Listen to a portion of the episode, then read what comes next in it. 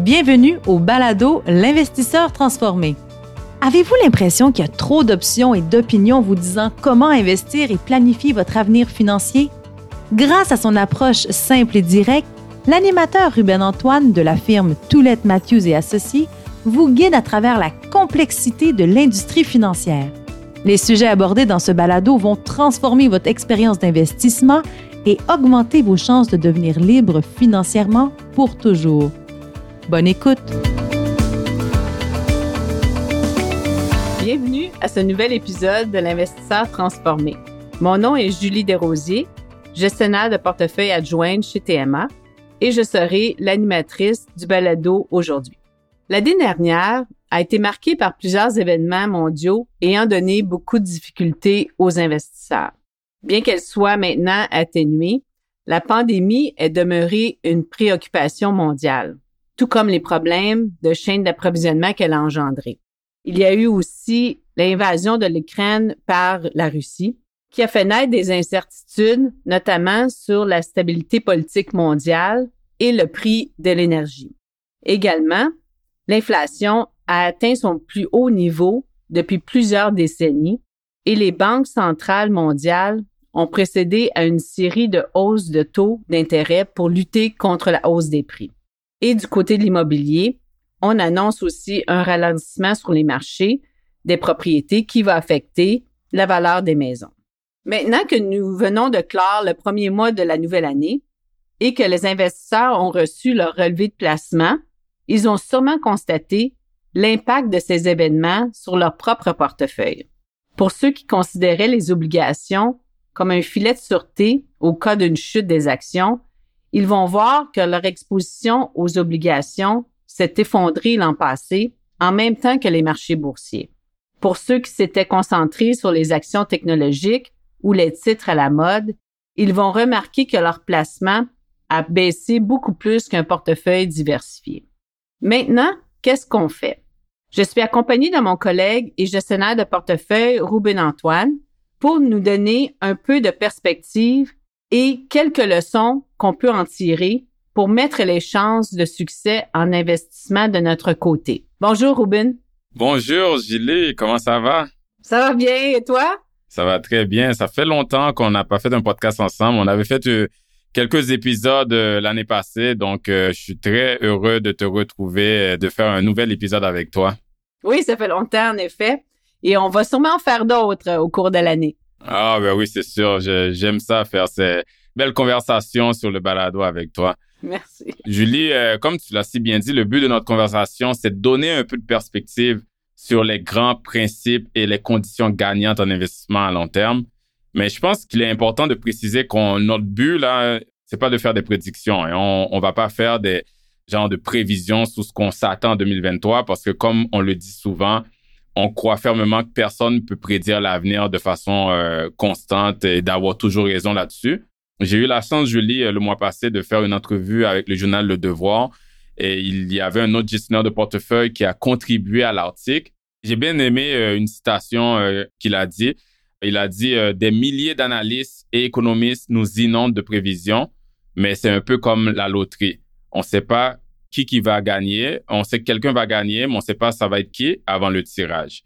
Donc, je trouve que ça illustre bien euh, la situation au début d'année où euh, les investisseurs, ils vont le remarquer là. Euh, il y a eu depuis le mois de janvier, puis il va continuer à avoir plusieurs articles de journaux et des reportages télé qui vont montrer soit des analystes boursiers, des experts financiers, des économistes qui fournissent leurs prédictions par rapport à l'avenir. Mais on veut encore préciser qu'il est primordial pour les investisseurs d'ignorer ces prédictions dans leurs décisions d'investissement, car euh, il y a beaucoup de recherches qui ont montré que la majorité de ces prédictions-là, euh, ils ont tendance à pas se réaliser. Oui, en effet. Je ne sais pas si tu t'en souviens, on a fait ensemble un épisode complet sur pourquoi c'est une erreur de se fier aux prédictions boursières et économiques. Ah oui, oui. C'est l'épisode 8, sorti en juillet 2022, et j'invite les auditeurs à l'écouter. Maintenant, Ruben, rentrons dans le vif du sujet avec les obligations. Certaines personnes considèrent les obligations comme une valeur refuge et s'attendent qu'elles prennent de la valeur lorsque les actions chutent. Ce n'est pas ce qui s'est passé en 2022 et les gens ont été surpris de voir des rendements négatifs dans les obligations. Le marché obligataire mondial a connu l'une de ses pires années de rendement depuis des décennies avec une chute d'environ moins 12% en 2022. Qu'est-ce qui s'est passé, Ruben? Tu as raison, Julie, euh, que les gens se sont tellement fait dire depuis plusieurs années que les obligations constituent le coussin sécure de leur portefeuille. Puis à cause de ça, les gens pensaient que euh, il y a certaines personnes qui pensaient que ça baissait jamais, comme si c'est de l'argent comptant dans un compte bancaire. Ou du moins, il y a d'autres personnes qui pensaient qu'au moins les obligations, ils vont à coup sûr monter quand les actions baissent. Puis on va se le dire, oui, en général, les obligations ont tendance à agir à l'inverse des actions, surtout quand on regarde le passé, quand il y a eu des récessions, mais quand aussi l'inflation était basse ou modérée. Quand on a des niveaux d'inflation qui sont raisonnables, la corrélation moyenne de deux ans entre les actions et les obligations, elle tend à être de moins 0,35. Qu'est-ce que ça veut dire, ça? C'est que, en général, à long terme, une baisse de 1% des actions se traduisait en moyenne par une hausse de 0,35% des obligations. Donc oui, en général, il y a une relation inverse. Puis c'est ça l'avantage d'avoir une diversification dans ces deux types d'actifs. Mais il faut dire qu'il n'y a aucune loi physique qui oblige absolument les actions et les obligations de bouger en sens opposé tout le temps. Parce que ces deux types d'actifs-là, en fait, ils vont fluctuer en fonction de l'offre et la demande et ils sont soumis à des forces économiques qui parfois agissent en tandem, mais aussi parfois agissent au sens contraire. En 2022, on l'a vu là qu'ils ont bougé dans le même sens, ils ont baissé les deux en même temps.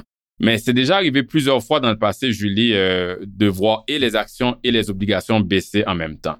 Il y a une étude qui a été faite euh, par la grande firme Vanguard qui a analysé les mouvements mensuels des obligations et des actions américaines depuis le début de 1976. Et qu'est-ce que ça a révélé? C'est que les actions et les obligations ont tous les deux bougé en même temps dans le négatif dans près de 15 du temps. Donc là, ça, ça représente à peu près une moyenne de, à chaque sept mois environ, il y a eu un mois de baisse dans les deux actifs en même temps. On le voit là, ça peut arriver, mais la bonne nouvelle est que les périodes où il y a une chute synchronisée des actions et des obligations en même temps sont en général de courte durée. La même étude de Vanguard nous révèle que justement, l'avantage d'avoir la diversification là d'actions-obligations, cet avantage qu'on veut qu'ils bougent dans un sens contraire, quand ils ont baissé en même temps, là, ça se rétablit en, général en quelques mois. Depuis 1976, il n'y a jamais eu, Julie, une période de trois ans. Donc, si on analyse chaque période de trois ans depuis 1976, il n'y a eu aucune période de trois ans où on voyait des pertes simultanées dans les actions et les obligations en même temps.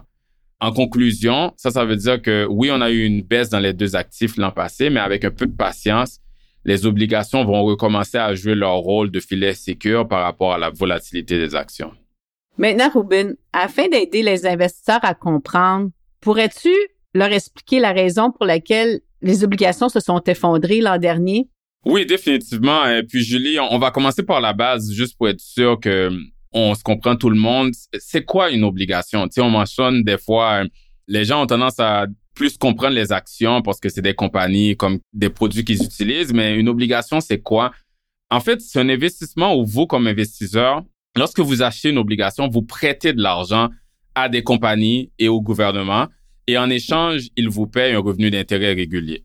Quand tu penses, quand les organismes gouvernementaux et les entreprises, ils, ou elles émettent des obligations, ça leur donne accès à des milieux d'investisseurs comme toi, comme moi, comme tous les investisseurs, Julie, et ça les permet de ramasser beaucoup d'argent pour financer leurs activités dans les cas des entreprises ou pour financer les infrastructures, les programmes sociaux dans les cas des gouvernements. Donc, en, tant qu'investisseur, c'est comme si, quand vous pensez à votre hypothèque que vous avez pris à la banque, ben, c'est comme si vous êtes de l'autre côté de la table. Hein. Vous fournissez un prêt à ces sociétés-là, ces organismes-là, et ils vont vous rembourser votre capital dans quelques années. Ça peut être un à cinq ans ou à plus long terme, 10, 15 ans et 20 ans. Mais en attendant, ils vous payent un intérêt. Donc, euh, en général, pourquoi on, a, on investit dans des obligations en tant qu'investisseur? C'est qu'en général, c'est plus stable à long terme que des actions. Mais ça, c'est dans un contexte normal. En 2022, on le sait tous, c'était une année particulière. Ce n'était pas un contexte normal. Il y a eu des hausses de taux d'intérêt pour combattre l'inflation euh, galopante ce que les gens savent pas, puis pour répondre à ta question, euh, Julie, la valeur des obligations, là, ça a une relation inverse avec le mouvement des taux d'intérêt. Donc, si les taux d'intérêt baissent, la valeur des obligations augmente. Mais l'année passée, les taux d'intérêt ont augmenté, donc la valeur des obligations a baissé. Puis on le sait, au Canada, on a eu sept hausses de taux. Donc c'est sûr que ça explique pourquoi euh, les obligations, les investisseurs ont vu la valeur de leurs obligations chuter en 2022. Donc on comprend bien le mouvement des taux et la valeur des obligations vont en sens inverse. Mais pourquoi une augmentation des taux fait baisser le prix des obligations? Exactement. Donc là, ta question est plus dans la mécanique. C'est ça. Si je peux expliquer ça de façon simple, mais ben, premièrement, pour commencer, quand on parle de valeur des obligations, là, c'est influencé par divers facteurs. Hein. Ça peut être la cote de crédit de l'entreprise. Comme nous, euh, en tant que personne individuelle, euh, on sait qu'on a aussi euh, une cote de crédit. Ben c'est ça. Les entreprises, c'est la même chose. Il y a des agences de notation qui leur donnent une cote de crédit. Ça peut influencer la valeur de l'obligation.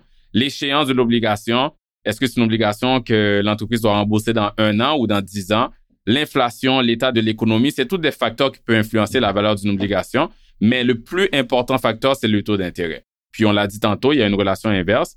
Mais le pourquoi, comme tu m'as demandé, la mécanique, si j'utilise un exemple très simple, supposons, Julie, que tu détiens une obligation qui offre un taux d'intérêt de 2 Donc l'entreprise te paye 2% d'intérêt par année comme revenu d'intérêt.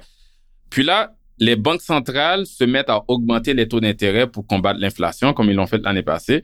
Ça, ça veut dire que les taux d'intérêt étant plus élevés, toute nouvelle obligation qui va être émise par des entreprises vont aussi offrir un taux d'intérêt plus élevé. Donc, disons que les nouvelles obligations en 2022 offraient un taux à leurs investisseurs de 4 à 5% Mais toi, Julie, tu avais déjà une obligation avant qui payait 2% Donc, tout d'un coup, ton obligation à toi devient moins attrayante que les obligations qui sont nouvellement émises.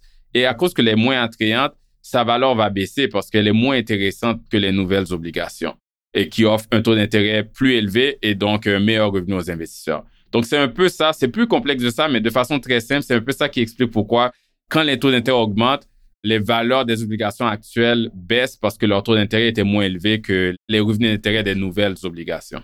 Très bonne explication, Robin. Merci.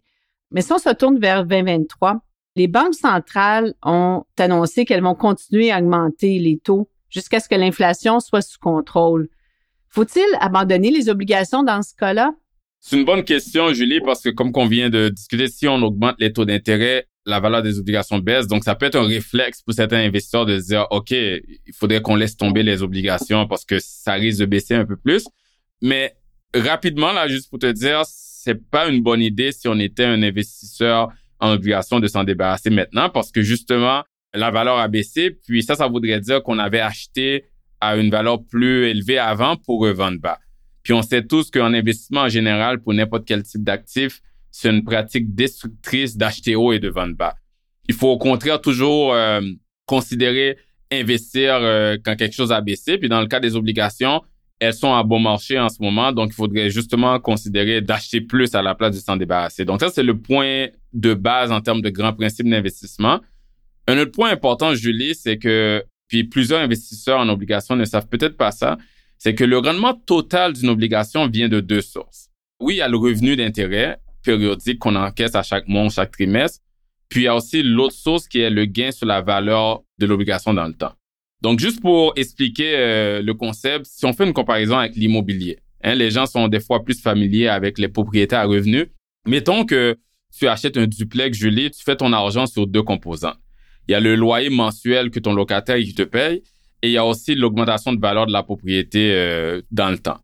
Avec l'immobilier, par exemple, la majorité de ton argent, là, de ton rendement dans le temps, ça va pas se faire sous le loyer. Hein. Les loyers sont contrôlés par la régie du logement. On peut pas les augmenter de 8% par année.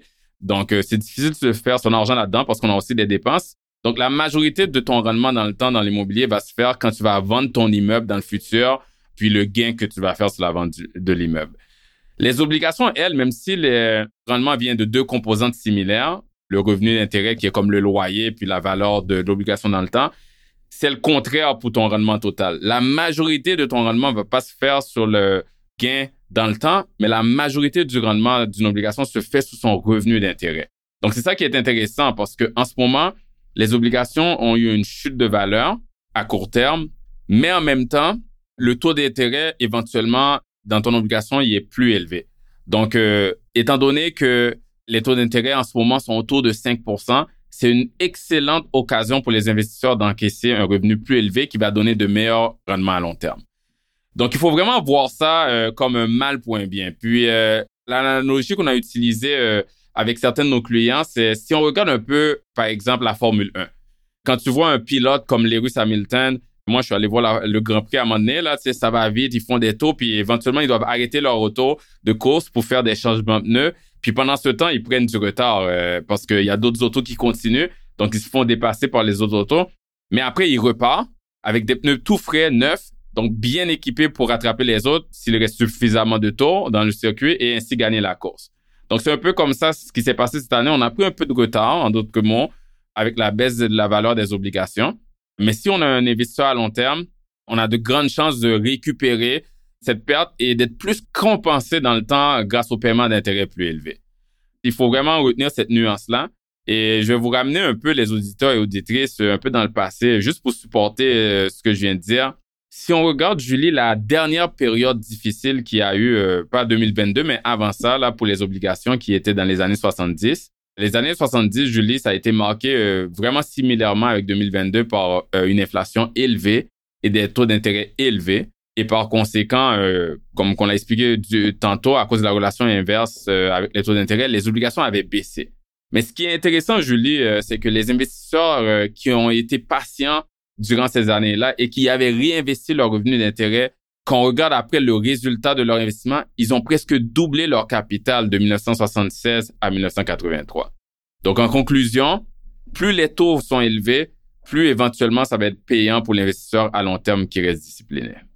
Donc, on pourrait dire que l'impact de la hausse d'intérêt qui a fait baisser les obligations est plus une bénédiction pour l'investisseur à long terme. Exactement. C'est une douleur à court terme pour avoir un gain éventuellement à long terme. D'accord. Je crois, Robin, que nous avons fait un bon sommaire sur les obligations. Et maintenant, discutons du marché des actions. Oh yes. 2022 a été marqué par euh, des niveaux accrus d'incertitude de crainte de récession et de volatilité sur les marchés boursiers. Quand on regarde les indices S&P TSX, S&P 500 et MSCI EFI, les actions canadiennes ont chuté d'environ moins 6% les actions américaines de moins 12% et les actions internationales de moins 8% Pour les investisseurs trop concentrés dans les actions du secteur technologique et d'autres placements spéculatifs comme la crypto-monnaie, ils ont dû faire le saut en regardant leur relevé de placement ou leur compte en ligne car leurs actifs ont dégringolé beaucoup plus que les baisses de marché en général que je viens de mentionner. Juste à titre d'exemple, le Nasdaq 100, qui est un indice concentré dans le secteur technologique aux États-Unis, a connu une chute de 33% en 2022, soit plus que le double de la baisse du S&P 500. Qu'est-ce qui s'est passé, Ruben? Écoute, euh, Julie, ça fait quelques années, euh, mais surtout en 2020-2021, que certains investisseurs empilent leur investissement dans des actions vedettes, comme par exemple les compagnies de croissance. Euh, on parle des fameux FANG. FANG, c'est un acronyme pour Facebook, Amazon, Apple, Netflix et Google. Mais aussi, il y a plusieurs investisseurs qui sont rentrés dans la tendance à investir dans les actions à la mode, là, ce qu'on a appelé les meme stocks comme GameStop, euh, AMC. Puis on le sait tous aussi, plusieurs sont allés dans les actifs un peu plus spéculatifs comme le Bitcoin. Donc, euh, il y a beaucoup de ces gens-là, ils faisaient cela, Julie, sans une analyse rationnelle en profondeur, on va se le dire. Beaucoup étaient poussés par la patte du gain. Ils cherchaient à faire des rendements rapides, surdimensionnés. Moi, quand je parlais avec des gens autour de moi, j'attendais souvent, euh, j'appelle ça des raccourcis de pensée du type euh, oui mais Ruben la technologie c'est l'avenir hein. les voitures électriques c'est l'avenir. Donc euh, j'ai juste à acheter euh, trois actions là on va dire Amazon Shopify Tesla et puis je devrais avoir je devrais être correct être bien positionné pour toujours. Ben là 2022 a été un peu comme ils disent en anglais un wake up call là parce que si je regarde les trois actions que je viens de mentionner Amazon a baissé de moins 49 Shopify, Julie, de moins 73% Oh, wow. Ouais. Et Tesla, euh, de moins 65% Donc, euh, juste ces trois actions-là ont effacé tout le, leur gain de 2021. Puis 2021, c'était une belle année. Là, on regarde après coup, on voit qu'elles ont baissé, mais même quand ces actions-là étaient en feu, il montait comme une fusée, puis les gens disaient oui, mais c'est l'avenir, c'est l'avenir. J'aimais ramener les gens, euh, comme à titre d'exemple, dans les années 80-90, quand les gens disaient, euh, en regardant euh, la nouvelle technologie qui était l'Internet, ah oui, mais l'Internet, c'est l'avenir. Puis ces gens-là avaient empilé des actions comme Netscape, Palm, Yahoo. Tu te souviens de cette compagnie-là, Julie? Oui, oui. Mais c'est ça, tu sais. Puis on le sait maintenant après coup, oui, l'Internet, c'était l'avenir. Ça, c'est la prédiction qui a marché. On utilise tout Internet maintenant. Mais le piège de juste acheter les actions de l'heure dans le temps, ben les Netscape, Palm, Yahoo, puis il y en a plein d'autres exemples, ils ont tous disparu, ces actions-là. Donc, il faut toujours faire attention avec ça. Puis on a vu le même genre de piège et des raccourcis de pensée euh, pendant la pandémie en 2020.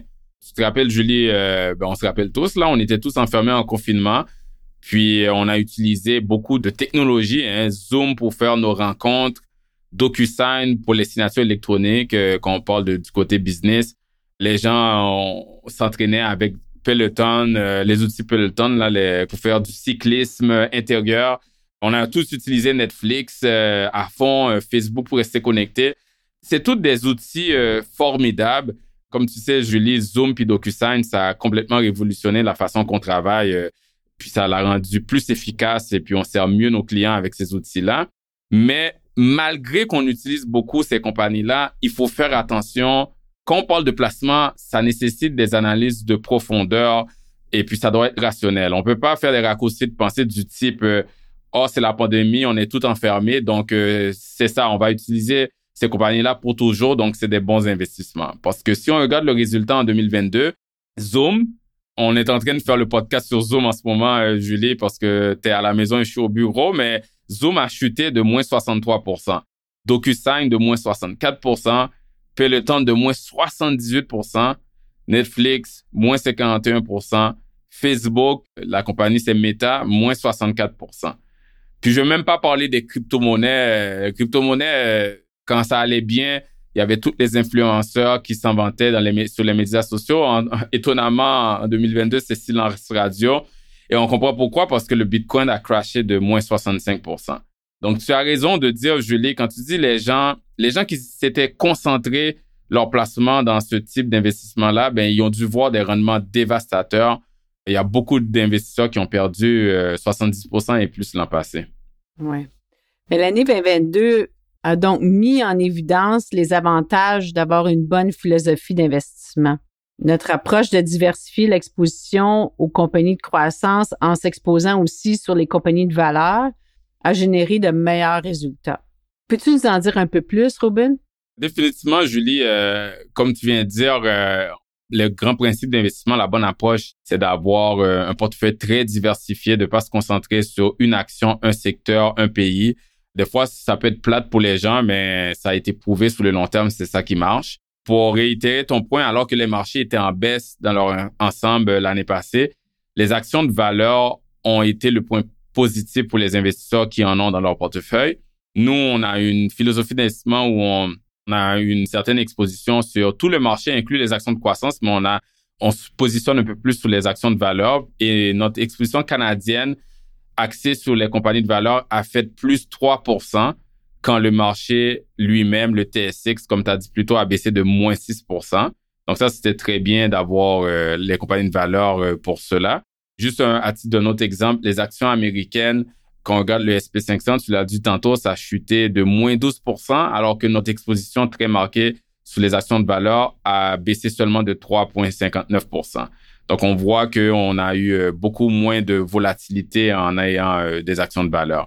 Mais pour revenir à la base, les gens peuvent se demander c'est quoi une action de valeur par rapport à une action de croissance?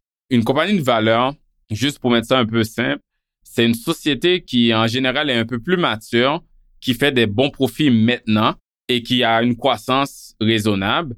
Mais c'est sûr qui a moins de potentiel de grosse croissance et exponentielle exorbitant dans l'avenir parce que juste par le fait que la compagnie est plus mature. Donc, à cause de cela, le prix qu'on va payer pour acheter l'action de cette compagnie-là, son cours boursier, il est plus raisonnable, il est moins élevé qu'une compagnie de croissance.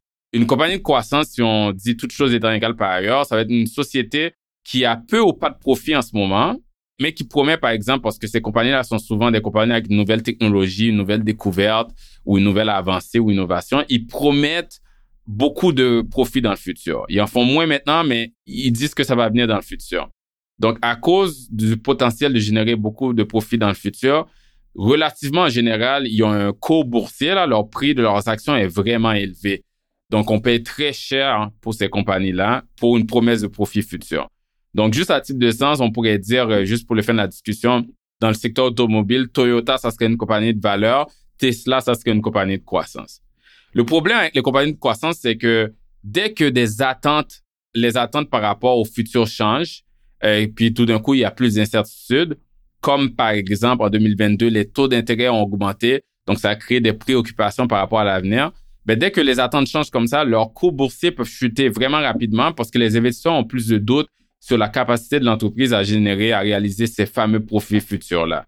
Donc, c'est pour cela que en 2022, les compagnies de haute technologie, même la crypto-monnaie, euh, ça a beaucoup plus baissé l'an passé que les compagnies de valeur.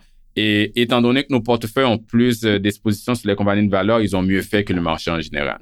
Donc, si je comprends bien, euh, Ruben, s'exposer aux actions de valeur peut être une bonne façon de ne pas acheter des placements trop chers. Ah, définitivement. D'accord. Merci, Ruben, pour toutes ces informations. Nous allons conclure euh, l'épisode avec tout ce qu'on vient de mentionner, la baisse des marchés, la surexposition aux actions de croissance, la chasse au placement à la mode, les pièges dans lesquels les investisseurs se sont laissés prendre. Quelles leçons doit-on en tirer? Il y a beaucoup de leçons à tirer de tout ce que tu viens de mentionner, puis euh, de l'expérience de 2022 pour les investisseurs. Définitivement, on en a touché beaucoup, mais en général, c'est de revenir au grand principe d'investissement. Il faut essayer d'éviter euh, les chutes massives de compagnies qui étaient hautement performantes avant. C'est essentiel ça pour protéger votre capital et c'est un grand principe de réussite d'investissement à long terme. Parce que en général là, il suffit de se faire prendre Julie dans un seul piège d'investissement et ça peut nous faire reculer euh, de plusieurs années. Il faut contrôler nos émotions, il faut garder nos pieds sur terre, essayer d'éviter les bulles spéculatives, les placements à la mode. On a vu ça beaucoup les dernières années, de pas courir après les tendances tape à l'œil de l'heure. Là. Quand on voit notre voisin, notre ami euh, qui nous dit je fais beaucoup d'argent dans cette action-là, ou les influenceurs sur les médias sociaux. Puis il faut essayer de pas se laisser influencer puis changer notre philosophie d'investissement pour sauter sur ces actions-là à cause de la part du gain. Quand on parle des actions de compagnies FANG, là, Facebook, Amazon, Apple, Netflix, Google, on va se le dire, ce sont des bonnes compagnies. Là. Le seul problème, c'est qu'elles avaient tellement monté par le passé que leur valorisation, là, le prix de leurs actions était à des niveaux exorbitants. Puis la leçon ici, euh, même pour les bonnes compagnies, est que même quand on a une bonne compagnie, payer trop cher pour une compagnie peut être catastrophique. Donc, les investisseurs doivent être prudents par rapport à ça quand ils présument que les rendements passés vont se poursuivre à l'avenir. Puis, Julie, moi puis toi, on a fait euh, un épisode complet là-dessus, euh, l'épisode 7, que j'invite les auditeurs et auditrices à écouter. Le titre, c'est Erreur à éviter en investissement, la poursuite de la performance passée. C'est sorti, euh, on l'avait sorti en juin 2022. Donc, euh, très important. Et puis, nous, à l'interne, pour nos clients, on, a toujours eu un penché sur les placements de style valeur, puis on va continuer à faire ça. Ça nous a aidé définitivement, comme on a dit plus tôt, en 2022. Et puis, euh, il y a beaucoup de recherches à long terme qui montrent que les actions de valeur ont des meilleurs rendements espérés à long terme comparativement aux actions de croissance. Donc, on va continuer à faire ça et ça nous force pour nous et pour nos investisseurs à rester à l'écart des prix exagérés de compagnies. Quand les marchés y baissent, comme ce fut le cas en 2022, on va continuer à profiter de l'occasion pour rééquilibrer les portefeuilles, ce qui veut dire qu'on va continuer à investir davantage dans les actions et les obligations, ce qui a baissé. Puis euh, ça, ça constitue tout le temps qu'on fait ça une occasion d'aubaine d'acheter bas puis on va pouvoir vendre plus haut, qui est un principe euh, de base en investissement. Et on le recommande aussi à tout investisseur. Quand vous avez de l'argent qui dort, quand vous avez des liquidités en plus, profitez de la baisse dans les marchés des actions et des obligations pour investir plus à bon marché. C'est définitivement un grand principe qui va payer à long terme. Merci beaucoup, Ruben, pour ce sommaire de points finaux. À tous les auditeurs, auditrices, j'espère que cela vous donne un peu plus de perspective et d'outils pour affronter 2023. Merci pour votre écoute et on se retrouve au prochain épisode. Merci Robin. À la prochaine. Vous venez d'écouter L'investisseur transformé, animé par Ruben Antoine. Veuillez visiter le site web tma-invest.com pour vous abonner au balado, demander une copie gratuite du livre L'investisseur transformé et pour en savoir plus sur la façon dont notre firme aide les investisseurs à atteindre leurs objectifs financiers. Merci. Les investissements et stratégies financières doivent être évalués en fonction de vos objectifs personnels. Les auditeurs doivent alors effectuer leurs propres recherches et consulter un conseiller dans le domaine avant de prendre des décisions sur leur placement et finances personnelles avec les informations fournies dans ce balado.